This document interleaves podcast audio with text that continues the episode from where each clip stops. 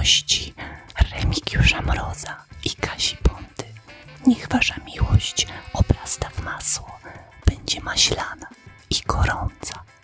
Cześć, witajcie w pięćdziesiątym już odcinku podcastu Czytu Czytu. Jej, słuchajcie, dożyliśmy takiej okrągłej rocznicy. Yy, I kto, do, kto dożył? No myśmy dożyły. Ja jestem Ktoś Mar- umarł? Chciałam powiedzieć, jak się nazywamy, nie wiedziałam, jak zrobić przejście, ale nikt nie umarł, nikt nie umarł. To jest bardzo radosny odcinek. Ja jestem Marta Najman i prowadzę kanał Napisy Końcowe. Ze mną siedzą Magda Megu. Megu, przepraszam, Megu z kanału Katus Gikus i Kasia z bloga Zwierz Popkulturalny. I z podcastu Z V Z. Tak jest. I słuchajcie, zacznijmy od małych ogłoszeń, bo są naprawdę ważne ogłoszenia. Wiemy, że niektórzy z was nie słuchają naszych fantastycznych tyłówek, więc podcast Czytu Czytu dorósł. Yy, I trochę postanowił się osamodzielnić, odciąć Był pępowinę. Taki malutki, był taki malutki, no. A teraz jest taki dużutki. Pamiętacie dwa lata temu, takie małe bobo. Yy, Tak, więc y, jak pewnie kojarzycie, nasz podcast do tej pory należał do takiego parasolu sieci podsłuchane kropka pe el y, i ten, y, z tego, spod tego parasola postanowiliśmy wyjść. Nie dlatego, że nie lubimy tych ludzi, nie dlatego, że Paweł Opydo obraził się za to, co powiedzieliśmy w poprzednim odcinku i o, o książce Kominka. Nie, nie, nie, to jakby nie ma nic wspólnego, wszyscy się dalej lubimy. Po prostu zaczynamy własny kanał. Będziecie nas teraz mogli znaleźć na YouTubie, wpisując y, Czytu Czytu Podcast i będziemy tam wrzucać sukcesywnie nowe odcinki, a z czasem przeniesiemy też stare, więc nie martwcie się, nic nie zginie, ale te stare jakby mogą się pojawić za jakiś czas. No i żeby dać wam chwilę, no to jeszcze przez moment na starym kanale nasze odcinki też będą, ale no fajnie, jak już przeniesiecie się na ten nowy, jak tam nas zasubskrybujecie. A poza tym nic się nie zmieni. Dalej będziemy w waszych aplikacjach podcastowych, dalej będziemy na Spotify, dalej mamy nasz fanpage y, Czytu Czytu i dalej mamy maila. Jeśli napiszecie na starego maila, to nic się nie stanie, bo ten mail trafi do nas, ale możecie też już pisać na nowego maila, który brzmi kontakt małpa czytu czytu kropka pe el. Takie jesteśmy samodzielne, słuchajcie. I jeszcze z okazji tej zmiany, która właściwie dla was nie będzie żadną zmianą, bo dla was się praktycznie nic nie zmieni, Czytu Czytu chciałoby podbić świat. Dlatego, jeżeli macie jakieś książki, które czytacie, wrzucacie je na Instagrama i wrzucacie je do internetu, używajcie hashtaga, hashtag czytu czytu, żebyśmy mogły wiedzieć, że czytacie, bo was zainspirowałyśmy, albo po prostu chcecie nam pokazać, co aktualnie wy macie w torebce. Tak, ja na przykład na Instagramie obserwuję hashtag czytu czytu, więc jest szansa, że dotrę do waszego zdjęcia i będę widzieć, co czytacie. A dla mnie nie została żadna informacja. W związku z tym ja przejdę delikatnie do tematu dzisiejszego odcinka. A temat dzisiejszego odcinka jest wyjątkowy, ponieważ postanowiliśmy oddać hołd autorowi, który nas łączy. To jest nasz patron, tak to można nas definiuje. Gdyby nie było jego, nie byłoby tego podcastu. I w ogóle a, a już nie... na pewno nie byłoby naszego symbolu. Masła! Tak, otóż em, Remigiusz Mróz prawdopodobnie wiedzą, że zbliża się pięćdziesiąty odcinek Czytu Czytu, wydał nową książkę, Listy z zagrobu. I my podejrzewamy, że on po prostu, no zakładamy, że Legimi już wie wszystko, dlatego że inaczej, Remigiusz wie wszystko, bo inaczej nie byłby w stanie pisać książek o wszystkim. I on wiedząc to, postanowił napisać tą książkę, jakby żebyśmy my ją mogły omówić. I myśmy się omówiły, że porzucamy wszystkie nasze życiowe aktywności, nie jemy, nie pijemy, nie czytamy niczego innego, więc nie będzie segmentów w torebce, tylko czytamy nową książkę Remka, żeby, żeby nie wiem, po pierwsze, żeby zagwarantować masło, bo musiałyśmy ją kupić, tak. A po drugie, żeby odpowiedzieć sobie na pytanie, i to jest bardzo ważne pytanie, czy nadal należy wysyłać masło Mrozowi, żeby on więcej nie pisał? Czy może jednak należy się powstrzymać i na przykład, nie wiem, wysłać mu margarynę, żeby on czuł, że musi pisać więcej, żeby go było stać na masło? Innymi słowy, czy macie kupić tę powieść, czy nie, bo zrobiłyśmy to za was. Tak, i może zacznijmy w ogóle od tego, że to nie jest żadna kontynuacja, żadna dziesiąta część piątego, pięcioksiągu, czwarta część cyklu. Nie, to jest nowa rzecz, przy czym z tego, co ja rozumiem i ja tak wyczułam, to ma otwierać cykl. To znaczy, że to nie jest, to nie jest tak jak hashtag, moja ulubiona powieść, która zamyka się całkowicie w jednym, jednej historii, tylko tam jest troszeczkę tak, że y, czytelnicy, którzy poznają bohaterów, mogą mieć jakąś taką nadzieję, że ci bohaterowie, a zwłaszcza główny bohater, jeszcze kiedyś powrócą. No z tego, co czytałam, to autor jakby nie obiecał, ale napisał, że jeśli przyjdzie mu do głowy kontynuacja losu bohaterów, to jakby nie będzie się wzbraniał, nie będzie, wiecie, stopował swojego pióra. To znaczy, że jeżeli Remigiusz Mróz będzie miał wolne wtorkowe popołudnie, to tak, bardzo możliwe, że mi będzie podoba, kontynuacja. Mi się podoba wstrzymywanie pióra z Remigiusza. To to ja powiedziałam, jak coś, to Remigiusz, jeśli postanowisz tego użyć, to proszę mnie zacytować. A, nie, ale, ale, ale wiecie, na Lubimy Czytać, ta książka jest już jakby oznaczona jako pierwsza część cyklu. Nie wiem, na ile jest to zrobione zgodnie z wiedzą, wolą, nie wiem, autora czy wydawnictwa, ale w każdym razie tam jest takie, wiecie, napisane Seweryn Zaorski jeden. Więc tak, Seweryn Zaorski to bohater nowej książki. E, patolog? Tak? Myślę, że tak. Patomorfolog? Proktolog? Nie, nie proktolog to ten, co zagląda w pupy. Mego. Tak. Nie, Seweryn Zaorski jest patomorfologiem, który postanawia... Przydaje się do tego lasu. dwudziestu lat. Jezus. To odcinek pięćdziesiąty, wybaczcie, jesteśmy już pijane szczęściem i obżarte masłem. Dobrze, więc ja powrócę do próby streszczenia początku powieści. Come on.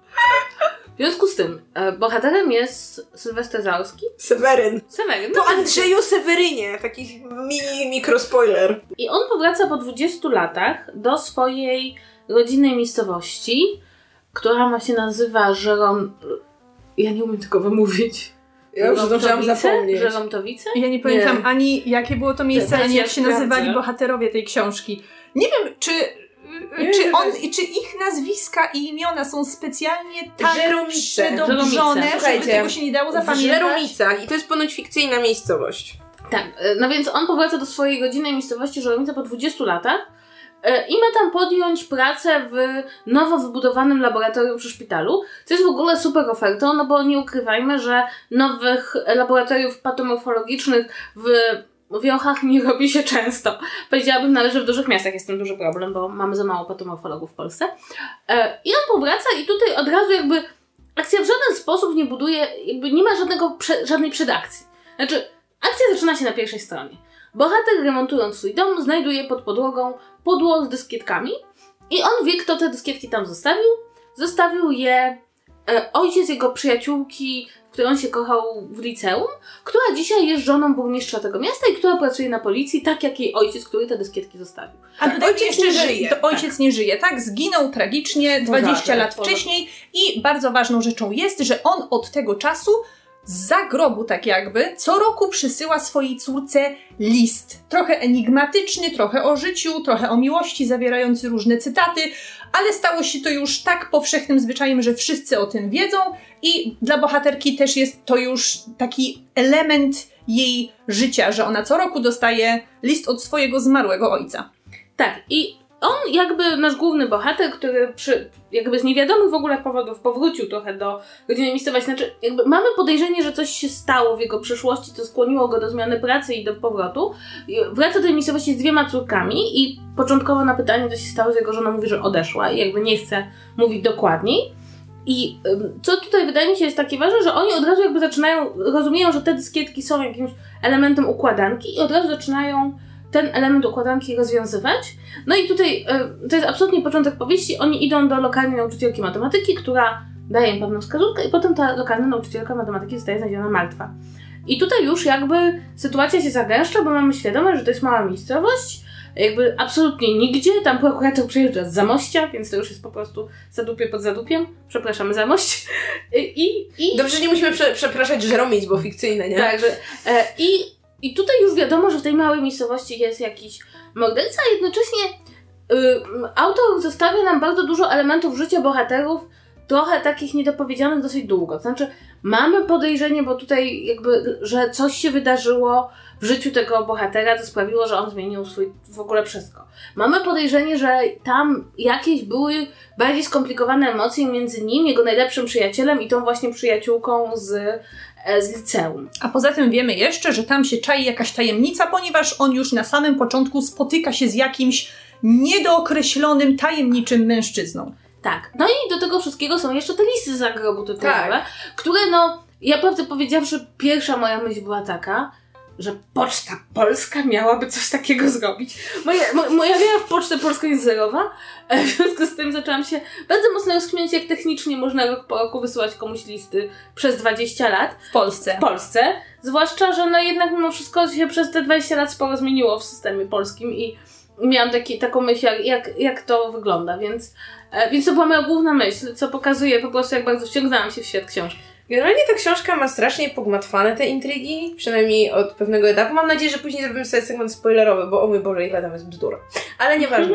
To znaczy, w tej książce mamy, yy, mamy kilka, kilka zagadek, tak jak yy, właśnie Kasia wymieniła, i one w jakimś momencie łą- zaczynają się ze sobą łączyć i im bardziej się łączą, tym mniej sensu to wszystko ma.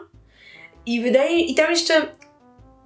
Autor ma taką patologiczną chęć robienia kolejnych tych takich, wiecie, zwrotów akcji, fint w fincie, i niektóre z nich są tak absurdalne, że wiemy, że musi być co najmniej jeszcze jedna, żeby to odkręcić, bo ta, w której jakby, ta, do której doprowadził w danym momencie, nie ma absolutnie żadnego sensu, bo gubią się motywacje jakichś bohaterów, bo no fizycznie pewne rzeczy przestają być możliwe, więc wiemy, że aha, to jeszcze mamy tyle stron do końca, to jeszcze tutaj w kolejnym rozdziale autor znów nam to wszystko odwróci i faktycznie odwraca. I za każdym razem, jak myślicie, hmm, to nie ma sensu, to tak, tam autor jeszcze to odwróci, no ale potem książka się kończy i, i kończy się tak, że to w sumie też nie ma sensu, ale no ma troszkę więcej niż miało w ciągu, kiedy ona się działa. Wcześniej, tak. tak. W ogóle ja bym tutaj zwróciła uwagę, że ta książka ma czterysta osiemdziesiąt siedem stron, coś takiego, przynajmniej tyle miała w moim wydaniu. E, pięćset dwadzieścia na... w papierze chyba. Jakoś czterysta osiemdziesiąt siedem tak. Na Legimi. Coś, coś ej, ale tego w ogóle nie czuć, jak się ją czyta. W sensie to się czyta tak łopatologicznie, prosto, ale, jak nóż w masło. Ale to jest tak, że z jednej strony ją się czyta bardzo prosto, ponieważ tak naprawdę w niej jest bardzo mało rzeczy, które nie są dialogami albo takim czystym posunięciem akcji do przodu, mm. że ktoś gdzieś pojechał, to kto gdzieś poszedł, ktoś z kimś porozmawiał, i to jest trochę męczące. Człowiek jakby jak się orientuje, że jeśli bohaterowie ciągle coś robią, to to jest męczące, bo po prostu ich nie, masz bardzo słabe szanse ich poznać lepiej, w ogóle zanurzyć się w ten świat. A z drugiej strony, moim zdaniem, ona jest za długa. Ona jest za długa dlatego, że to jest historia, w której autor w pewnym momencie musi mnożyć zwroty akcji czy mm. absurdy, bo, bo, ta, bo inaczej ta książka miałaby, nie wiem, trzysta stron i byłaby dosyć łopatologiczna. W związku z tym, zwłaszcza pod koniec, ta książka mm. ma za trzy zakończenia. I, i jakby przynajmniej, przynajmniej końcówka, przynajmniej końcówka się tak czyta, że człowiek ma jakieś takie poczucie, że okej, okay, jesteśmy osiemdziesiąt stron przed końcem książki i teraz bohaterowie przypominają sobie wzajemnie wszystko, co się wydarzyło wcześniej. Co jest, co jest zabiegiem, który jest wyjątkowo irytujący dla czytelnika, bo bohaterowie tłumaczą sobie rzeczy, które czytelnik przeczytał. I, i, i jakby i jeszcze do tego wszystkiego to jest... Mm, to jest jeszcze tak, no, że ta książka ma oczywiście plot twist pod koniec, bo wszystkie książki są. Ale zatrzymajmy się przy tym, co powiedziałeś, że bohaterowie tłumaczą sobie wszystko, bo to jest chyba absolutnie najgorszy element tej książki w mojej ocenie, czyli to, że bohaterowie wyjaśniają sobie rzeczy, jednocześnie ze sobą rozmawiając i mówią przy tym tak, jak nikt do siebie nie mówi. Och, czy mogę poczytać fragmenty? Yy... Yy, tak, tak, tak, tak, bo... bo ja miałam... sobie zaznaczałam właśnie, o, specjalnie, zwracając, specjalnie zwracając uwagę na sposób prowadzenia narracji i język używany przez autora w tej książce, um, który jest po prostu tak totalnie nienaturalny, a chce wykorzystać jak najwięcej nawiązań do technologii, yy, że, yy, że strasznie dziwnie się to czyta, bo ludzie po prostu tak nie mówią. Na przykład... Rozmawiając o dyskietkach, które trzeba w jakiś sposób odczytać, bohater mówi: nie mam nawet komputera z napędem F D D. Nikt nie mówi, że nie ma komputera z napędem F D D, po prostu powie, że jego komputer nie czyta zakładek. I to jest... O Jezu, zakładek. Bo jak klikam zakładkę na Kindle i dlatego tak powiedziałam. To teraz mój przykład. Kiedy bohaterowie rozmawiają o nazwie miejscowości, miejscowość nazywa się Wolbrom, jest niewielka, wcześniej o niej nie słyszeli, i mówią do siebie tak: nazwa od imienia założyciela, Woluramusa. Mniejsza o etymologię. Właściwie to toponimia. O mój Boże. Wyobrażacie sobie jakąkolwiek sytuację, poza, nie wiem, jakimś wykładem na studiach dotyczącym y, języka polskiego, kiedy rozmawiacie tak z kimś? To brzmi dokładnie jak moja rozmowa z Mateuszem. Okej, okay, nie jesteście statystycznym Wytrąciłaś mi argumenty z ręki. Nie ale... mówimy o rodzinach Borejków i podobnych. Ale nie, ale ja chciałabym powiedzieć, że moją absolutnie ukochaną sceną jest tam, gdzie bohater e, jakby przeprowadza coś w stylu e, określenia czasu zgonu bohaterki, fu, bohaterki, ofiary.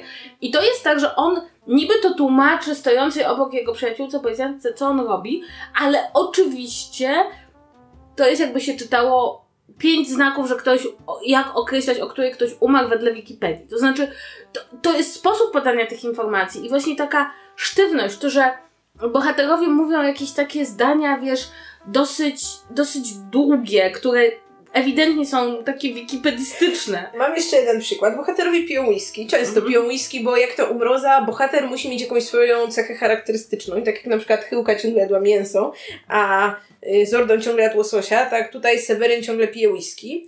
I pije ją razem tutaj z Kają Burzyńską, ową przyjaciółką. I teraz tak, ona patrzy na butelkę, więc on czuje się w obowiązku wytłumaczyć. Single malt oznajmił. Dojrzewa w dwóch rodzajach beczek. Najpierw dębowych, a potem takich po sherry.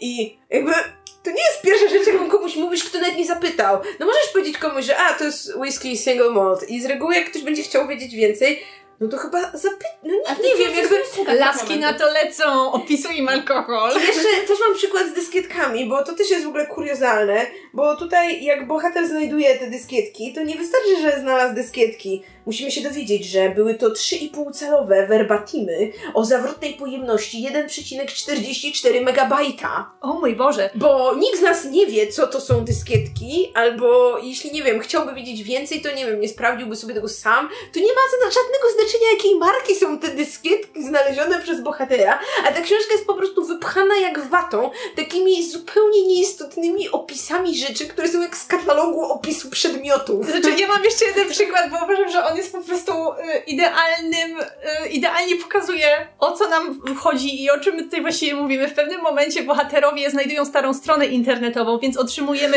skróconą historię internetu i dostawców internetu w Polsce. Więc na przykład wy, y, narracja brzmi w ten sposób. O ile pamiętał, T P S A wprowadziła modemy w drugiej połowie lat dziewięćdziesiątych.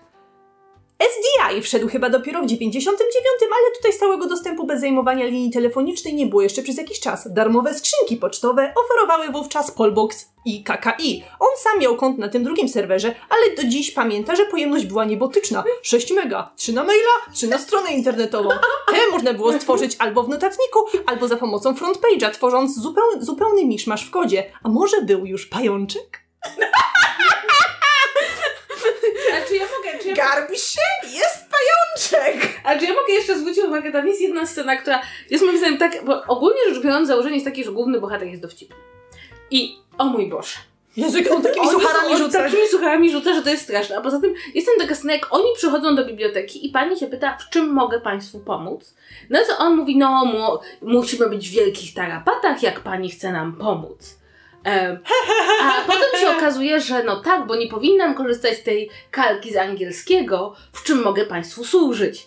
I tylko taki co? Kurde, się to wydarzyło? Kto, kto w ogóle słysząc, w czym mogę, w czym mogę pani pomóc, myśli sobie, o mój Boże, ta straszliwa kalka z angielskiego. I po prostu tak, tak surrealistyczna scena i w ogóle bohater niby ma być dowcipny. W związku z tym na przykład dzwoni do jego, jego, jego przyszły szef, ewidentnie w ważnej sprawie, i tamten do niego mówi, że mówi, że mam problem i tamten tak wymienia. Z czym masz problem? Może masz problem z prostatą, bo ja też już nie jestem najmłodszy i też mam problem z prostatą. A jak masz problem z erekcją, to ci nie pomogę. I masz tak, kto kurwa tak odbiera telefon? Od szefa, nie? Od Jeszcze szefa. Nie od kolegi, nie? Tylko... Wiesz, nawet się go zna. To jak ktoś mówi, mam do ciebie sprawę, to, to odpowiesz, słucham, jakaś swoja sprawa. Nie wygłasz jakiś pseudo-dowcipny, długi monolog. Poza tym tam jest taka... Taki jakby motyw, że on ma córkę, która cały czas go pyta czemu i czemu i czemu. I czemu. Po pierwsze, ta dziewczynka ma siedem lat, a nie cztery. Jakby poziom pytania czemu po każdej rzeczy, która jest w rzeczywistości, to jest poziom czterolatka. I w ogóle ja uważam, że po tej książce strasznie widać, że Mróz nie ma dzieci. Ponieważ on napisał dzieci temu bohaterowi, po czym postanowił go w, ka- na każdej, na, w każdej możliwej sytuacji te dzieci wykasowywać. To znaczy... Czekaj, czekaj, pozdrawiamy Kasię Bondę. Natomiast ten, natomiast jakby e, dla mnie to jest po prostu niesamowite, że to też mają być takie dowcipne rozmowy, prawda, że czemu? I to, to jest tak suchar na sucharze, po prostu i, i jakby ja jeszcze jestem w stanie znieść jakieś kretyńskie zwroty akcji, ale po prostu monologi tego bohatera sprawiają, że ja jeszcze chcę dodać do tych dzieci, że jedno dziecko mówi do niego notorycznie w formie tateł i w jednym momencie ta Kaja pyta, czy tateł to od pieseł i też miałam takie... Wow, wow, mem sprzed y, trzech lat, wow, wow, ale śmieszne. Tak samo jak te jego y, rozwlekłe, encyklopedyczne opisy wydają się być ściągnię- ściągnięte z Wikipedii, to te wszystkie suchary wy- wydają się pochodzić z Quake'a albo demotywatorów. Ja mam wrażenie, że on, ca- cała warstwa humorystyczna tej książki też jest ściągnięta z internetu. Bo ja, ja myślę, że tutaj musimy do Remigiusza mu powiedzieć, słuchaj, wyjdź z domu. Porozmawiaj z kimś. Nie, to nie jest Kasią. Wyjdź z domu, bo ja myślę, że tak dużo piszesz, że już internet stał się dla ciebie źródłem wiedzy o wszystkim. No może dlatego on tak doskonale zna historię internetu w Polsce. Nie, on, on już wtedy tylko siedział w internecie. Gdybyście czytały jego książkę, po części autobiograficzną, to byście wiedziały, że on rzeczywiście miał, był tak bardzo zaangażowany w tych pierwszych latach internetu w Polsce, w tworzeniu newslettera i stron internetowych, więc to, to ja wierzę, że to on sięga tutaj autentycznie. Te, ten akapit, co przeczytałaś, to prawdopodobnie jest pamięć naszego autora. To jestem oburzona, że nie pamiętam, w którym roku pojawił się pajączek. No ale cóż, nie wszyscy... No, każdy, każdy ma jakieś wady. Tak, natomiast rzeczywiście to, co mówiłaś, tą książkę czyta się bardzo szybko. I ja jakby cały czas ją czytając miałam takie wrażenie, że pod względem e, budowania świata i pod względem tego, jak bohaterowie przechodzą od jednej sceny do drugiej, bo jest to książka napisana w dużym stopniu scenami, e, że to jest jak serial. Tak, jak taki gotowy jak, scenariusz. Przy czym e, serial, w którym właśnie niestety niektóre elementy logiczne szwankują. Moją ukochanym elementem logicznym, który szwankuje, który jest na początku, więc mogę powiedzieć jeszcze w tej części przedspoilerowej, to jest kiedy nasi bohaterowie odkrywają, że mają takie jakieś liczby, które im się nie składają w całość i idą do nauczycielki matematyki w lokalnej, maleńkiej szkole w podstawówce. Tak. I ta nauczycielka matematyki okazuje się znać doskonale kombinatorykę. Jest tak. Jeszcze to starsza pani. I ja jakby z całym szacunkiem, ale to jest bullshit. To jest tak straszny Wiesz, bullshit. To trochę tak jakby Mróz przeczytał powieść Dana Browna, gdzie zawsze bohater Dana Browna idzie do jakiegoś starego tak, profesora w Luvrze albo w jakimś innym muzeum światowej sławy i tam faktycznie siedzi ten starszy, mądry pan, yy, który zna na pamięć po prostu zawartość, wiecie, zbiorów muzealnych i szczegóły, kto co namalował i z jakiego wieku jest ta rama i tutaj, wiecie, wszystko. I on mniej więcej ten sam myk próbował przeszczepić na ten grunt polskiej wsi. I to niestety działa jeszcze mniej niż u Dana Browna. Znaczy jakby ja nie chcę niczego odmawiać nauczycielkom, które mm, uczą w małych szkołach i wierzę, że która, co któraś z nich może być osobą naprawdę o fenomenalnym wykształceniu, co nie zmienia faktu, że zwykle starsze nauczycielki matematyki w małych szkołach no bardzo dobrze znają program matematyki ze szkoły podstawowej i, i ogólnie rzecz biorąc tych takich no zagadnień z kombinatoryki, która to kombinatoryka najczęściej no nie jest pierwszą rzeczą, która, kto, na której się znają w ogóle matematycy, to jest dosyć taka powiedziałabym hermetyczna nauka w ramach matematyki, e, no to, to im nie przychodzi od razu do głowy, więc możemy założyć oczywiście, że bohater natrafił na wybitną matematyczkę, która po prostu tutaj w ciszy, jak nikt nie patrzył, to ona się zajmowała zadaniami z kombinatoryki. Siłaczka taka, wiecie, tak, żeby... ale, ale to, to, to, to prawdę powiedziawszy, gdyby on dopisał w tych scenach jedno zdanie typu, że, że jakby ona, ona, gdyby ona powiedziała zdanie z typu e, mają Państwo szczęście, bo tak naprawdę kombinatoryka była moim wielkim, moim wielkim hobby, e, e, w, nie wiem, w, na studiach, zanim odkryłam edukację, To, to kurczę, to kurczę, nawet jeśli to by było głupie, to to by nie było tak, że wizja, że nauczycielka jakby... Jeśli ktoś kiedyś przyjdzie z starożytnym zwojem do nauczyciela historii, na zasadzie, że nauczyciel historii powie: o mój Boże, starożytny zwój, ja Państwu to przeczytam sumeryjski, sumeryjski, proszę Państwa, to mój drugi język. A więc tak, więc nie, jakby możecie się lekko zawieść, więc jeśli... To ja mówię z punktu widzenia historyka z wykształceniem... Em, pozwalające nauczenie w szkole, ja wam po sumeryjsku nic nie przeczytam. A jednocześnie ten nasz bohater zna się absolutnie na wszystkim. Nie tylko na tym internecie w Polsce, bo on później bierze do ręki jakąś tam, nie wiem, zbiór, zbiór tekstów Żeromskiego i oczywiście też doskonale wie, co to są za teksty, tam jakieś słowa znajduje. Raz przeczytał jakiś list, który napisał ojciec bohaterki do niej i potem trzy rozdziały później będzie sobie w stanie przypomnieć to jedno zdanie, które teraz jest potrzebne w tej zagadce. Jakby... Mam wrażenie, że jak na tego patomorfologa, to on jest jakąś alfą i omegą i w żadnym momencie, nie wiem, nie miałam takiego poczucia, że bohaterowie faktycznie muszą się jakoś strasznie nagłowić, żeby rozwiązać tę zagadkę, bo albo wiedzieli od razu, albo po prostu, że tak powiem, no, to szczęście spadało im pod nogi. Tam też na początku w miarę właśnie książki, oni idą do biblioteki, żeby znaleźć określony wolumin. Okazuje się, że tej książki nie ma w bibliotece i yy, została kiedyś tam sprzedana na jakimś targu, bo już była w takim, wiecie, stanie nie do użytku i biblioteka po prostu wyprzedawała je na kiermaszu. No i tam bohaterowie się głowią, jak oni teraz znajdą tę książkę, czy będą musieli pójść po wszystkich domach, żeby ich szukać. Ta bohaterka, która jest policjantką, zastanawia się, czy może powinna jakoś tak, wiecie, tak przymknąć oko i na przykład użyć wpływów policji, że tu niby szukają jakichś dowodów zbrodni. Nie, parę dni później dzwoni do nich pani z biblioteki i mówi: o, znalazłam książkę, tam o I, I już, i sprawa rozwiązana. I, i no kurczę, jak masz tę książkę opartą na jakichś takich, wiecie, wiecie, intrygach, gdzie jednak oczekujesz, że ci bohaterowie będą się głowić, że zobaczysz ten pot spływający po ich skroniach, a tutaj w ogóle, w ogóle tego nie czuć. No przynajmniej ja, ja tego w ogóle nie czułam. Żeby dorzucić kolejną wadę do naszego koszyczka różnych wad, ci bohaterowie nie mają w ogóle charakteru i zazwyczaj składają się z jednej cechy. Na przykład główny bohater, jego cechą jest to, że wie wszystko o wszystkim, i jego drugą cechą jest to, że rzuca jakimiś totalnymi sucharami. I to jest cały charakter tej postaci. A jego partnerka... Ma też wygląd. Ma, Czekaj, ma też wygląd. Wygląd polega na tym, że chodzi w t-shirtach i czapce z daszkiem i tę czapkę naprzemiennie przewraca daszkiem do tyłu i daszkiem do przodu. Dobrze, ale możesz jak chyzio. Chciałabym powiedzieć, że wszyscy bohaterowie Mroza mają przyzwyczajenia kulinarne albo alkoholowe i wygląd. To tak, to i, i ulubioną piosenkę zespołu rockowego. Tak jak Chyłka miała Iron Maiden, a to są które łzy. Było na jej... Na Na jej komórce, tak tutaj bohater słucha e, Clearwater, coś tam, Revival, bla bla, przepraszam, nie pamiętam, a ona słucha West i potem to jest ich piosenka, sorry, spoiler. Jezu, ale jak twoją piosenką są łzy. To tego nic nigdy kurwa nie się nie przyznawa, ja piszę, po co ty mówisz? Słuchajcie, ja mam tylko nadzieję, że Remigiusz i Katarzyna mają lepszą piosenkę swoją niż Słuchajcie, piosenka wa- West. Jeśli waszą piosenką są łzy, to przemyślcie to, naprawdę. Tak. Jakby...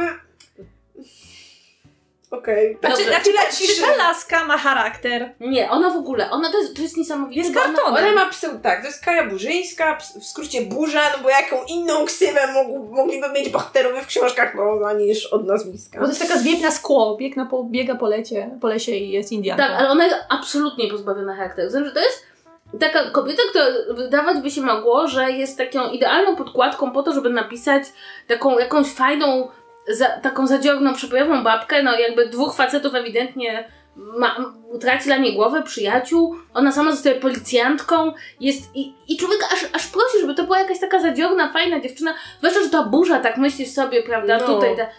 A to jest taka jakaś mama łyga straszna. Ja na początku myślałam, że ona będzie z kolei taką postacią z zasadami, że jakoś tą policjantką i ojciec był komendantem bodaj i y, to jest bardzo podkreślane na początku, że to jest dla niej takie ważne, y, ta praca, że ona długo będzie, wiecie, właśnie nic nie, nie, nie, nie będzie chciała w żaden sposób obejść prawa, że będzie taka co do litery, że jak tam ktoś jej coś powie, to ona jednak będzie...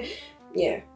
Te, te, tej cechy też nie ma. Jak jest jej, tam co najwyżej są momenty, kiedy ona o, tam ma jakieś wyrzuty sumienia, że coś tam przemilczała przed swoim przełożonym, albo że zrobiła coś niezgodnie z zasadami, a, ale nie, jakby ona w ogóle nie ma, jak na policjantkę, to ona tak bardzo nie ma jakiegoś kręgosłupa moralnego, strasznie, czy poczucia praworządności. No dobrze. I ja myślę, że sobie tutaj zakończymy część bezspoilerową. E- Słuchajcie, no, dla mnie to jest taka idealna, absolutnie idealna książka, jeśli jedziecie z Warszawy do Kołobrzegu, bo to mniej więcej czas przyjazdu z Warszawy do Kołobrzegu, to jest czas lektury. Tak. E, I jeśli powiedzmy odcięło wam internet i akurat to była jedyna książka, którą sprzedawali na dworcu, a wyście się spieszyli i, i nie macie z kim pogadać i, i nie, nie załadowaliście serialu Netflixa na telefon i zapomnieliście słuchawek w domu, e, to, to tak!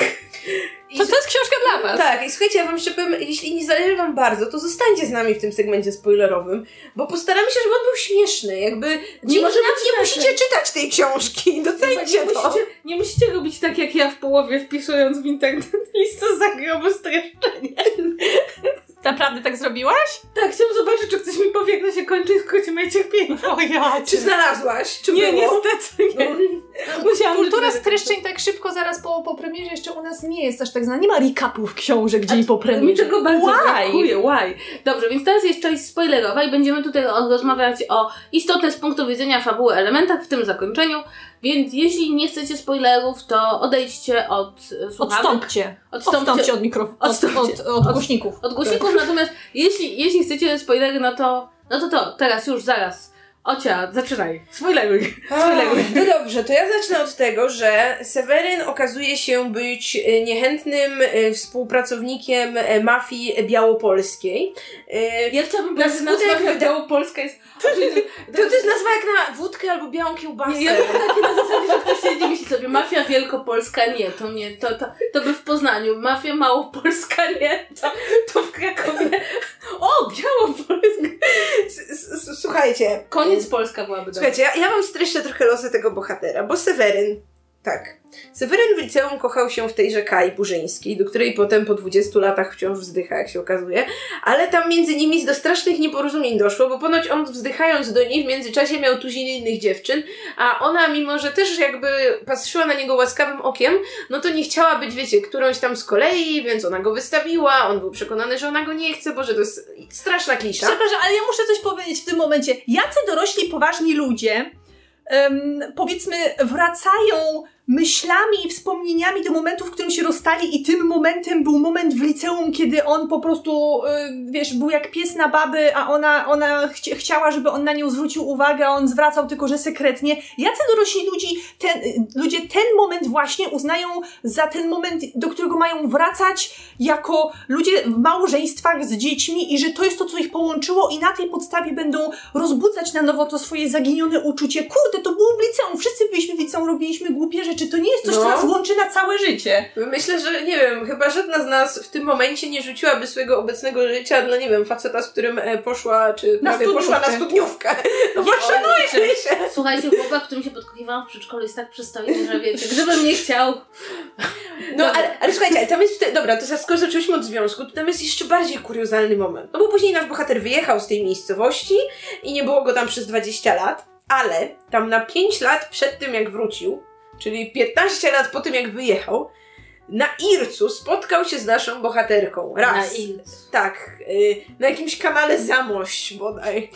Przepraszamy, Zamość. Ale... I słuchajcie, ich rozmowa polegała na tym, że ona wysłała mu yy, piosenkę. West. West. To była piosenka West, oczy szeroko zamknięte. Co to tak? Jest ta piosenka? Jak to leci? To jest tak zła piosenka. Szeroko zamknięte. Uczę się ciebie na pamięć. Tak, to jest. No, okay. la, la, la, la. O Jezu, on rzeczywiście, on tam w pewnym momencie cytuje. A, cytuje no, ten tekst. Tam coś tam rozpaczliwie od nowa... I tam nie odchodź, bo coś... Nie, zostań, to jeszcze nie pora. To się tak zaczyna, tam ona tam, wiesz... Zostań, to jeszcze nie pora, zostań. zostań. Choć jeszcze na chwilę... Jeszcze tam... nie śpiewajmy, bo nam zakazuje. Uczę się ciebie na pamięć. No wszyscy znają łzy. Słuchajcie, ona mu wysyła na tym Ircu piosenkę Wes i on, fan ciężkiego, rockowego brzmienia i kapel z lat siedemdziesiątych, się zaczyna maniakalnie słuchać tych Wes i myśleć o niej piętnaście lat po tym, jak ją ostatni raz widział. I to jest, to jest podstawa tego ich romansu. Jaki wstyd. Ale czy wy sobie w ogóle wyobrażacie... Jakby, dla mnie, po pierwsze, czego łzy, na Boga, jest tyle zespołów, niech ona by mu Marię Legodowicz puściła. Bajm! No co, no, cokolwiek! Ja uważam, że w każdej książce powinien być bajm. Natomiast, ale jeszcze do tego wszystkiego, oni się nie znają, bo to jest jakby, to jest to takie założenie, że ta romantyczna miłość jest ważniejsza od tego, żeby tą osobę znać. Oni się po tych piętnastu latach w ogóle nie znają. No. Ja bym nie poznała ludzi, w których ja się kochałam piętnaście lat temu. Na ulicy by się nie poznała. I słuchajcie, i tam jeszcze jest podkreślone, jak to ona po pierwsze kocha tego męża, po drugie jak to o, jej ojciec rozbił rodzinę, jak ona po prostu miała mu to całe życie za złe, jak nigdy nie chciałaby pójść w jego ślady, i wystarczy, że y, nasi bohaterowie zostają sam na sam i on jej mówi o tym, że słuchał tych łez i ona już jest jego. Autentycznie jest tam taka scena. I zaraz potem jest seks. Uprawiają seks przy drzewie, z tego co zrozumiałam. Tak. To musi być kurewsko niewygodne. Tak też mi się na to... Prawda? Przecież kora się wbija w dupę. No, jak to ma wygląda? Że nie cierpię scen seksu w książkach, zwłaszcza takich na łonie natury, bo one są na pewno totalnie nierealistyczne. No, tak samo na plaży, prawda? Też tam... To Jezu, tam jakie... Ja wszędzie robactwo, a fe, a fe. Dobrze, teraz się potem pewnie, potem pewnie wrócili z tego lasu i wyciągali sobie... To robimy i mamy słodki. I wyciągali sobie kleszcze z dupy. Dobra, dobra. Jak coś, to nie ma tego w tej książce. No, ale to... mogłoby być. Podobno przy wyciąganiu kleszczy też przydaje się masło. Ale to jest ta zła metoda, tego nie robimy. Wow. No dobrze, ja bym chciała jeszcze... Kleszcz może co? Zwymiotować. Nie używamy masła. Ale chciałabym jeszcze zwrócić uwagę jakby, że on tego jej męża, którego ona chce porzucić, dla tego naszego Seweryna, ten pisze całkiem fajnego faceta. Tak. Ona tak chodzi i myśli sobie, porzuciłabym tego męża, ale nie mam za co trochę. Niech on zrobi coś podłego, niech on... Tak! I to jest takie na zasadzie kobietą. Tu jest bardzo ewidentna próba podjęcia i wpisania w narrację takiego ordynarnego trójkąta, ale wciąż ona jakoś w ogóle, nie wiem... nie wychodzi. No, zwłaszcza, że ten mąż bohaterki właśnie jest najbardziej przyzwoitą osobą z całej tej trójki. On na przykład, nie wiem, no nie podejrzewa jej o nic, nie wiem, nie robi jej scen zazdrości za to, że ona z, z tym Sewerynem tyle czasu spędza, yy, więc nie, Boże, ten biedny chłop do końca książki w ogóle się nie orientuje, że oni mają romans i to jest w sumie mega przykre, nie? Ale dobrze, nasz bohater w czasie, kiedy go nie było, miał inną żonę. I słuchajcie, ten wątek tej żony to też jest takie kuriozum, bo okazuje się, że ta żona była osobą, e, nie wiem, niespełna zmysłów. To jest taki wiktoriański e, romans w tym momencie. Tak, jakby trudno powiedzieć nawet, co jej do końca trzymam, jest. Trzymam ją na styku oczywiście. Ale w pewnym momencie ona już była tak bardzo niestabilna, że oskarżyła go o gwałt, do którego oczywiście nie doszło. I on za to został skazany prawomocnym wyrokiem i siedział dwa lata w więzieniu. Ale w sumie jak wyszedł, to oddali mu dzieci. Bo ona już spoko. wtedy była tak, bo ona już wtedy była w zakładzie zamkniętym. I o mój Boże, jak mam mainstreamową książkę, gdzie czytam o tym, tym biednym rodzynku, tak wiecie, oskarżonym o gwałt, którego oczywiście nie popełnił, to mi się nóż w kieszeni otwiera, bo to jest kolejna rzecz, która potem prowadzi ludzkość do myślenia, że no tak, co drugi gwałt to jest zgłaszany, bo nie wiem, kobieta jest nienormalna, albo mściwa, albo, albo cokolwiek, a to jest, wiecie, to jest taki margines marginesów, I, I tak mnie to niesamowicie zirytowało. Jakby możemy się, wiecie, śmiać z tego, że Mróz cytuje Wikipedię, że coś tam, ale to jest nieszkodliwe, że on tam pisze o T P S a.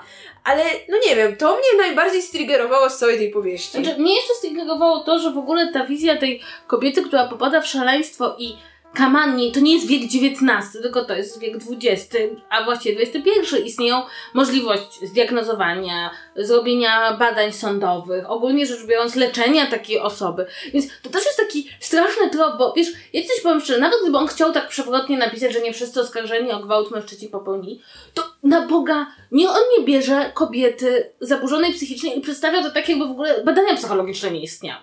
Bo to też jest tak na zasadzie, że wiesz, że wszyscy tutaj obływają w tej, tej narracji, tak? tak? Że, bo współcześnie nie ma już, nie ma już takich wariatów, że się tak wyrażę w cudzysłowie, no. Jakby już umiemy diagnozować, wiemy na co ci ludzie cierpią bardzo często, czasem nie możemy im pomóc, a to też nie jest tak, że system sprawiedliwości nigdy nie słyszał o ludziach, którzy są niepoczytalni, tak? Mm. Więc jakby dla mnie, ja miałam takie, czytając ten wątek miałam takie, okej, okay, wszystko w tym wątku jest niedobre. To znaczy, tak. e, zarówno takie utwierdzenie, że prawda, szalona kobieta oskarży cię o gwałt i nikt ci nie wysłucha, jak i też to, że w ogóle istnienie jakby choroby psychicznej, której nikt nie jest w stanie udowodnić.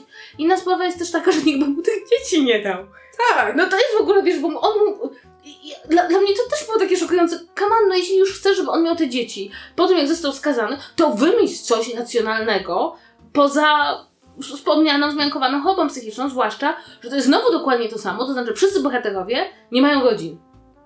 Ciotek, wujków, rodziców, chyba że rodzice tak. tam zginęli w, no, to w pożarze, pożarze. Wysyłają listy z zagrobu. I, i, i zasadniczo rzecz biorąc, to jest też trochę tak, że jakby y, jeśli on pójdzie do więzienia, to jego dzieci trafią chyba do domu dziecka. Nie, nie no właśnie ale nie, on matki. się boi, że one trafią do tej matki, która jest już zdiagnozowana i siedzi w jakimś zakładzie zamkniętym, co wydaje mi się już w ogóle jakimś pomieszaniem z poplątaniem, bo tam wiecie, mafia go szantażuje, że jak on nie będzie robił tego, co tam ma robić, to, to wiecie, to tam te dzieci mu odbiorą, bo oczywiście mafia sprawiła, że on te dzieci dostał, bo tak działa mafia. Bo oni mieli jedną przekupioną sędzinę w sądzie rodzinnym, która mu te dzieci przyznała i tak to tam było I tak, opisane. I nie, oczywiście w tym systemie, nie wiem, nie istnieją apelacje, nie istnieją wyższe instancje. Ale w ogóle ja myślę, ja, znaczy ja nie, bo dla mnie nie najbardziej to denerwowało, że on by tych dzieci nie dostał. Po prostu, jakby nawet jakby przekupili sędzinę, to tak nie działa. Znaczy dobra, Mróz jest prawnikiem, więc powiedzmy, że ja tutaj w te prawne aspekty nie wnikam, ale no jeśli Mróz nie jest z mafii, to wydaje mi się, że mafia tak nie działa, no. Może jest i tak, a mafia jest tak. Może, może, samo o, o, o, Boże, się jeśli, jeśli jest, to mamy, słuchajcie, przejebane. Tak, natomiast jakby ja bym tutaj jakby abstrahując od tych wątków obyczajowych, które moim zdaniem są w ogóle jakąś taką próbą Mroza wejścia w trochę inny rodzaj literatury, w której może te wątki obyczajowe związane z bohaterami będą odgrywały ważniejszą rolę, bo mam dużo, czytałam dużo recenzji, gdzie dużo osób zaznaczało, że prawda, że o, to bardzo ciekawe, że tutaj rozbudowany wątek obyczajowy, więc tutaj to ja bym y, chciała odnieść się do głównej zagadki i do głównego plot twistu. Ja do teraz nie wiem, co tam właściwie wydarzyło ja, i o co tam chodziło. Ja to przeczytałam, miałam takie, co? Więc tak, musimy wrócić do tego wątku mafii i do tego wątku tych zagadek matematycznych, bo bohaterowie podążają za tymi kolejnymi zagadkami, typu no na tych dyskietki, tam najpierw udaje, udaje mi się jakieś rozpakować pliki z dyskietek, tam jest jakieś zdjęcie, potem ze zdjęcia do książki, z książki gdzieś tam, gdzieś tam, gdzieś tam i na końcu tej takiej drogi od zagadki do zagadki yy, w jakimś takim, wiecie, punkcie na mapie pośrodku niczego znajdują zakopane w lesie ciało. No i I nie wiadomo, y, dlaczego ojciec tej bohaterki, Kai, wysyłałby jej listy kierujące ją do jakiegoś ciała. Okazuje się, że to jest ciało mężczyzny, który zaginął tam ileś lat wcześniej, ale już po tym, jak ten ojciec rzekomo nie żył, spoiler, i tak żyje, jak się okazuje. Oczywiście, I, to, oczywiście od samego początku. Tak, i... Dlatego, że Poczta Polska tak nie działa. I wiecie, i, i zastanawiamy się jakby, czemu, oni, czemu on ją skierował do tego ciała. No pierwsza myśl jest taka, no może zabił tego człowieka i teraz, nie wiem, chce, żeby jednak ktoś to wyjawił. No bo gdyby wiedział, kto go zabił, to chyba wprost by napisał: ej, tam wiem, kto go zabił, nie zdążyłem powiedzieć, bo nie wiem, mafia mnie dopadła. Jakby ten wątek do tego, czemu, czemu te zagadki prowadzą do ciała jakiegoś typa, który też podążał śladami zagadki. I potem się okazuje, że to jest jakaś tajna grupa, jakaś sekta i ta sekta jest sprzężona z tą mafią i że ta wierchuszka mafia. tej mafii to taka jakby trochę sekta. I czy że oni udają tą sektę? Właśnie to jest dla mnie największe. I czyli wszyscy czytają Żeromskiego. Że, o, że mafia, udawała, mafia udawała, że jest sektą po to, żeby werbować ludzi nieprzeciętnie inteligentnych tak. i zdolnych, którzy byliby w stanie rozwiązać te zagadki. W ogóle wysyłali no tak. początek zagadki do randomowych osób, po to, żeby one może weszły na tę drogę rozwiązywania następnych no, e, pytanie, zagadek albo ten nie. w lesie, skoro on ewidentnie podążał tym szlakiem i szło mu całkiem nieźle. Bo on powiedział, że nie chce do nich wstąpić, czy coś takiego. Bo, bo się wygadał temu kumplowi niespełna rozumu i oni go zabili, bo nie wiem, nie umiał trzymać języka na kłódkę. Ale to jest bez sensu, bo po co oni to robią? Na co są im ci ludzie, skoro utrzymują, że to stowarzyszenie bierze zwykłych szaraczków z ulicy, którzy są, mają troszeczkę wyższe I Q niż reszta, ale oni nie chcą rządzić światem, nie chcą, nie, to nie są masoni, ani iluminaci, którzy będą obsadzać swoich w rządzie ogóle, i a wiesz... to jest w ogóle ten wątek, że ludzie porzucają swoje dotychczasowe życie i zaczynają iść tropem tych zagadek tak. i po prostu to są tacy ludzie, że mają jakieś życie, po czym nagle rzucają wszystko, bo dostali pierwszą wskazówkę i po prostu są masowe zaginięcia, bo ludzie idą tym tropem i masz takie... Tam Co? bliżej końca, ale jeszcze tam jakby, ale przed ostatnim twistem jest jakby taka, mm, taka zmyłka, no taki jakby wydaje nam się, że nasz bohater nawiał przed mafią razem z żywym ojcem głównej bohaterki, który wiezie go po środku lasu, bohatera z jego córkami, które chodzą do podstawówki. I my mamy wierzyć, że bohater właśnie porzuca całe swoje dotychczasowe życie i do końca życia będzie musiał się ukrywać, bo inaczej dorwie go albo mafia, albo policja.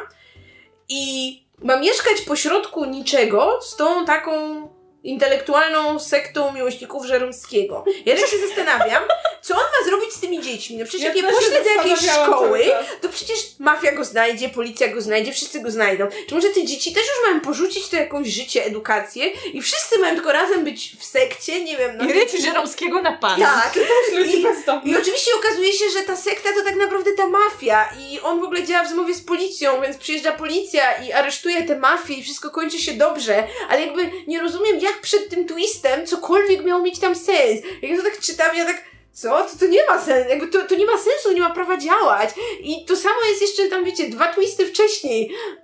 Dopiero ten ostatni twist, jak ta policja przyjeżdża zgarnąć tę mafię, ma tak odrobinę sensu, no ale nie ma go nic, co prowadzi do tych wydarzeń. Po prostu my nie wiemy, jaki był cel tej całej mafii, wel sekty, tak. i czego oni tak właściwie chcieli i tak, po co oni rozsyłali oni, te zagadki, oni, to było takie durne. No, oni zarabiali pieniądze na tym, że tak jak było powiedziane, ten Seweryn został przez nich zaszantażowany, no czy też był im winien przysługę za tą przekupioną sędzię i on miał siedzieć w tym wybudowanym laboratorium przyszpitalnym i, szmugl- i jakby i zamawiać jakieś leki, które były tanie dla szpitala, po czym sprzedawać je mafii, a mafia je sprzedawała gdzieś poza granicami Polski dużo, dużo drożej. No i mafia robiła na tym super kasę. A przy okazji on miał też krematorium, więc jak jakiś trup się przy okazji nawinął, no to on mógł pomóc mafii się tego trupka pozbyć. Ja mogę... No to powiedzcie mi tylko, po co tej mafii jest dodatkowo właśnie ta sekta i, i, i to, te zagadki, bo ja nie czaję. To ja mogę jeszcze dodać do tego, że mnie to w ogóle wzruszyło, ta mafia budująca te laboratorium gdzieś w jakimś małym... W ogóle, to jest Żeromic. To, to, za, za, zaznaczmy, to jest mafia, która próbuje rządzić światem Żeromic.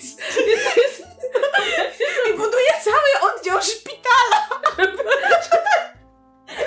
Gdzie wiecie, oni tam będą, ten zespół Seweryna będzie tam badał komórki nowotworowe, ale to jest zła mafia, która chce tylko zarabiać pieniądze. Nie, ale w ogóle tam jeszcze dla mnie, moje to ulubione było właśnie to, że oni tych ludzi tak wyciągali z ich życia i tak ich wkręcali w to poszukiwanie wskazówek i tam dużo osób, i że to jest taki genialny plan i do tego wszystkie części ginęło, ale to też jest genialny plan, bo oni mogli mordować tych ludzi, nikt się nie zorientował, bo, bo ludzie po prostu zgłaszali zaginięcia, ale ponieważ nic złego się właściwie nie stało z tymi ludźmi, to nikt nie takie... Co? Jest też ten cudowny wątek, jak nasi bohaterowie jadą odszukać ten grób pośrodku niczego i nasza bohaterka dociera tam pierwsza. Jest tam o, akurat w tym Boże. lesie, akurat kiedy ona jedzie odgrzebać to ciało, jest tam dwóch randomowych typów z pobliskiej wsi. I oni nie są powiązani ani z tą mafią, ani z policją, ani z nikim. Jakby oni tam faktycznie są dwoma randomowymi typami. No więc co robi dwóch randomowych wieśniaków w lesie na widok kobiety, policjantki? Bo czy wideł im brakowało? E, otóż oczywiście chcą ją zgwałcić. No to jest, to jest pierwsza to... myśl każdego mężczyzny na widok y, kobiety w lesie. A to I... był taki głupi wątek, I... bo to jest tylko gwałt dodawany po to, żeby udramatyzować akcję. Tak, to bohaterka was... mogła kogoś zabić. Tak, nie do gwałtu nie dochodzi, chociaż tyle dobrego, ale bohaterka oczywiście ich zabija, bo... Gałęzią. Gałęzią, konarem, bo po prostu wpada w taki szał, że przez przypadek okłada ich parę razy za mocno, chyba tak to nie działa, ale jakby... Nie ona, wiem, miała kody, ona miała kody, ona cheatowała jakoś taki berserk. Ej, ale ja, ja, ja jedna rzecz, która się zastanowić, kureczko, trudno zabić kogoś konarem. Kasia powie, Kasia próbowała ewidentnie. Nie no, ale siedzisz i tłuczesz, tłuczesz, jak się zmęczy bardziej. No ja sobie wyobrażam... Konar jest ciężki. Wyobrażam sobie, że wiecie, w takiej sytuacji, kiedy no napada cię dwóch typów i ogłuszasz ich konarem, to strzelasz im raz w łeb, żeby, że tak powiem, stracili przytomność i nawiewasz, gdzie pieprz rośnie. A nie okładasz ich tym konarem, aż zrobisz im z twarzy jesień średniowiecza. Tak. Ale co ja tam wiem? Ale najlepsze jest to, że jakby bohaterka dokonała, no jednak mimo wszystko zabicie kogoś, nawet jeśli chciał ci zgwałcić, nie jest czynem moralnie obojętnym, po czym bohaterka zasadniczo rzecz biorąc zajmuje się wyłącznie refleksją nad tym, jak bardzo to ukryć. I, i to jest niesamowite, ponieważ udało mu się napisać Mrozowi postać absolutnie amoralną. I która jest policjantką! I, I co więcej, ta amoralność jest taka, że ona, tak już, ona już tak technicznie myśli, co komu musi powiedzieć, w jaki sposób, żeby to na pewno, że na pewno się nie wydało, że ona tych facetów zabiła. I to, to jest niesamowite, bo jakby nawet jeśli rozumiesz, że zrobiła to w samoobronie, to to jak ona się potem kryje, jak o tym myśli, jak... I jak nie ma żadnych wyrzutów sumienia, tylko chce to ukryć.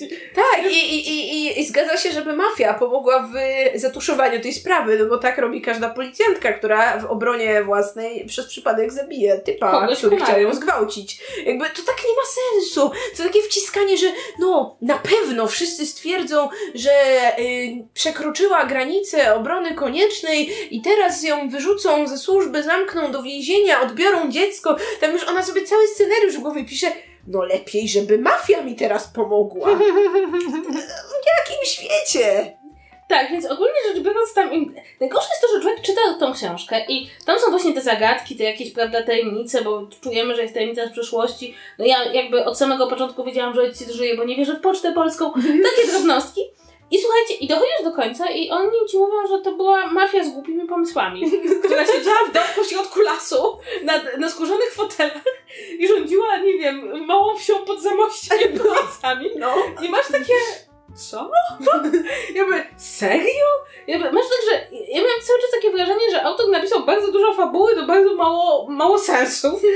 I, i tak, i okej, okay, no dobrze. No to, poza tym słuchajcie, główny bohater jest tym patomorfologiem i wydawać by się mogło, że to jest taki dosyć fajny punkt wyjścia. Bardzo dużo jest w kulturze popularnej patomorfologów, no bo prawda, są to ludzie, którzy robią sekcje, są to ludzie, którzy robią jakby badania, więc... Ale ponieważ ewidentnie Mróz chyba uznał, że nie zna się na patomorfologii wystarczająco dobrze, to mamy tutaj bohatera patomorfologa, który nie patomorfologizuje, że się tak wyrażę. I cała ta jego wiedza tam się sprowadza do kilku tylko i wyłącznie scen.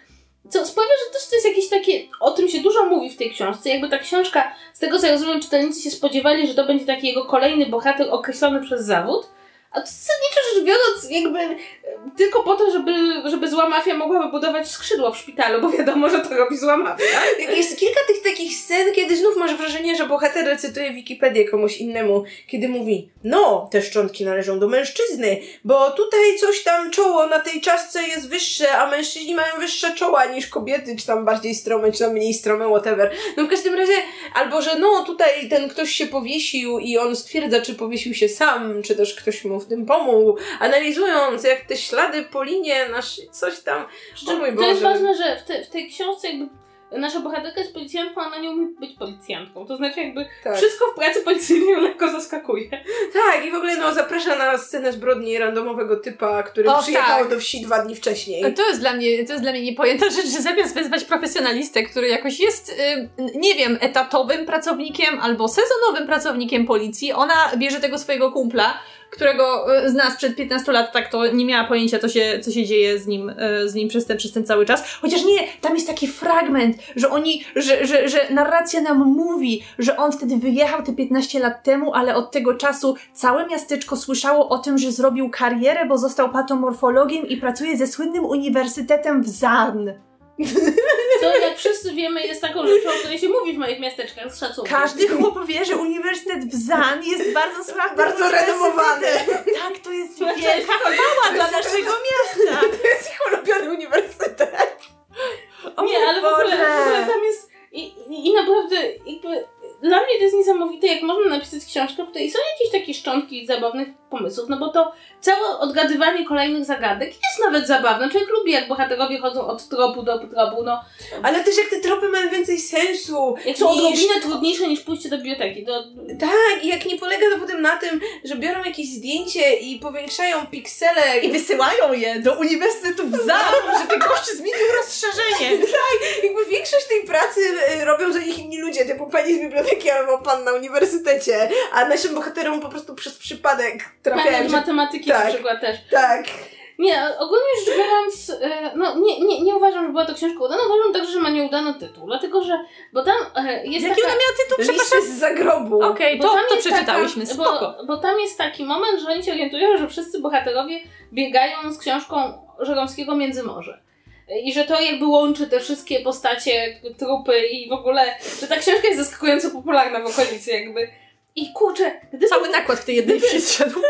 Gdyby ta powieść miała tytuł Międzymorze, to byłoby to nawet fajne, bo człowiek by nie miał w tytule spoilera, tak? No i dla mnie to jest w ogóle naj- najbardziej jakby zaskakującą rzeczą dla mnie w tej książce jest to, że tam akcja się zaczyna na pierwszej stronie. Znaczy, że tam już autor ewidentnie doszedł do wniosku, że tam nie będzie się pieprzył w pisaniu, że i, i chci... Właściwie cokolwiek, co zbudowałoby świat przedstawiony, tylko nie, już znalazł te dyskietki i, i już, lecimy. Znaczy w ogóle świat, świat przedstawiony jest śmieszny, no bo te Żeromice to jest jedna szkoła, jeden ratusz, jedna kawiarnia i ten szpital wybudowany przez mafię, no i, no i ta biblioteka, w której jak śmieli pozbyć się Żeromskiego, nie? I... A czekaj, one się nazywają Żeromice, bo Żeromski. Tak, ja tam wszyscy dlatego tak... Ogólnie, ja powiem szczerze, że dlatego tam... tam wszyscy czytają Międzymorze. No mówię, że cały nakład się tam rozszerzy. Ale w ogóle zastanawiam się nad tą taką... Czy, czy w, w tej miejscowości, gdzie Sienkiewicz miał dworek, to też czytają wszyscy Sienkiewicze? Bo jakby ta wizja, że to prawda... Czy to Siemkiewice? Nie, to, się, to ma jakąś straszliwą nazwę. Nie pamiętam, jak to się nazywa, ale... Ale Sienkiewiczowskie mam do myśli, do, do dodatku. No w każdym razie tak, jeśli, im dalej książka, tym gorzej. Znaczy, jeśli człowiek się spodziewa jakiegoś logicznego zakończenia, albo nawet nielogicznego, bo czasem jest tak, że zakończenie jest niesatysfakc- nie, nielogiczne, satysfakcjonujące, tak. A tutaj jest jakaś tam, nie wiem, głowa... O, a propos rzeczy z Wikipedii, jak oni sobie tłumaczą, kim była Meduza. Tam jest ta sekta, nazywa się Cienie Meduzy. I oni sobie tłumaczą, słuchajcie, dosyć długo, kim była Meduza i dlaczego. Dobra, ja myślę... Ja, ja powiem miłą rzecz na koniec. Ta książka i tak jest lepsza niż ostatni tom Chyłki, do jakiego dotarłam, czyli szósty, bo bohaterowie są mniej irytujący niż Chyłka, ale są jeszcze bardziej wyprani z cech, jak już mówiłyśmy. No nic się w tej książce nie trzyma sensu i generalnie zgodzę się totalnie z tym, co Kasia powiedziała, kończąc segment bezspoilerowy, czyli jak jedziecie dookoła brzegu, nie macie słuchawek, internetu i to była jedyna książka, jaką sprzedawali na dworcu, spoko, przeczytajcie. W innym razie No, no come, come on, po co? Jakby już najśmieszniejsze rzeczy wam opowiedziałyśmy. Tak. No ja powiem tylko, że to była moja pierwsza ever książka Mroza, którą kiedykolwiek przeczytałam. Wcześniej jednoczyłam się z wami w tych podśmiechujkach, po prostu tak jakby, wiecie, przez osmozę przyjmując e, waszą opinię na temat Mroza, bo dużo na, te, na jego temat opowiadałyście, ale na własnej skórze nigdy go nie doświadczyłam. W końcu dosz, dostąpiłam tego zaszczytu i w końcu wiem, czy, na czym polega problem i, i dziękuję bardzo, wystarczy mi. Znaczy ja bym chciała powiedzieć, że moim zdaniem muszę zmienić opinię o hashtagu. Hashtag był lepszy. Więc jakby, jeśli słuchaliście mojej opinii o hashtagu, to chciałabym powiedzieć, że zmieniam opinię o hashtagu, może być gorzej. Dostaję jeszcze pół gwiazdki. Więc tak, tak, jakby... Przez porównanie, hashtag jakby tutaj idzie do przodu. I ja absolutnie nie chcę wiedzieć, co się dalej dzieje z panem Sewerynem, bo pan Seweryn rzuca takimi sucharami, że ja go nie chcę znać. Więc odpowiadając na pytanie, które postawiłyśmy na samym początku tego jakże wyjątkowego odcinka, czy Remigiusz Mróz wciąż potrzebuje pieniędzy na masło? Yy, tak, ślijcie masło nam, my mu przekażemy, niech przestanie pisać. Możecie też nam wysłać pieniądze i, i to wtedy może mu przekażemy. A może nie, bo on to... Nie, ale tak, albo masło. Ja, myśl, ja myślę, że teraz powinniśmy przeczytać książkę Kasi Bondy, jakąś jedną chociażby, może ona pisze lepiej, może wtedy ona by utrzymywała to gospodarstwo domowe. Nie wiem, a, czy może się... jej, nie, bo się jeszcze okaże, że jej też musimy słać masło, no i co wtedy? No już nie mamy, nasi, nasi nie wiem, to, to dla mnie to jest ostatnia nadzieja, no, że może, może Kasia Bonda pisze trochę lepiej. Nie, nie, nie wiem, nie wiem, napiszcie nam, czy Kasia Bonda pisze trochę lepiej. No w każdym razie tak, ten maślany odcinek powoli dobiega końca. Remigiuszu, no wiemy, że lubisz masło, ale może, może jednak margaryna, może... może jednak co druga książka. Albo przerzuć się na awokado, na chlebie smakuje pysznie. Ale awokado, awokado też, też jest drogie. drogie. O kurczę, rzeczywiście, przestrzeliłam. Remigiuszu, porzuć chleb. Chociaż on, on taki szczupły, drobny człowiek, no w sumie musi jeść, nie, nie no ma co to... go na dietę namawiać. No to ja, ja, ja, ja nie wiem. Ja no. nie wiem, nie wiem. Remigiusz, żyj miłością. Tego ci życzymy. Żyw się nią, nie kupuj masła. Ono ci niepotrzebne, ta miłość ci wystarczy. Ale ja tak nabiłam się z ciebie cały odcinek, ale my cię lubimy. Nie? Fajnie jesteśmy. Tak, tak, cię. tak. Dobrze nie, się bawiśmy przy naprawdę, tej książce tak, i cały nie. odcinek podcastu. Nie pozywaj nas. Nie pozywaj nas. Tak. Ani, ani tak, zapomnij kim jesteśmy. Dobrze, to... No, to kończymy pięćdziesiąty rocznicowy odcinek Czytu Żytu. Raz jeszcze pragniemy wam przypomnieć, że od teraz możecie nas subskrybować na naszym nowym kanale na YouTubie, którego nazwa to Czytu Czytu Podcast, jak również pisać do nas na naszego nowego maila, czyli kontakt małpa czytuczytu.pl. Nasz fanpage na Facebooku zostaje tam, gdzie był, czyli Czytu Czytu. I czekamy na wasze komentarze, na wasze opinie, na wasze maile, może jakieś propozycje tematów, może po prostu miłe słowa, może po prostu kostka masła. Tak więc trzymajcie się ciepło i do usłyszenia w przyszłym tygodniu. Pa pa! Pa pa!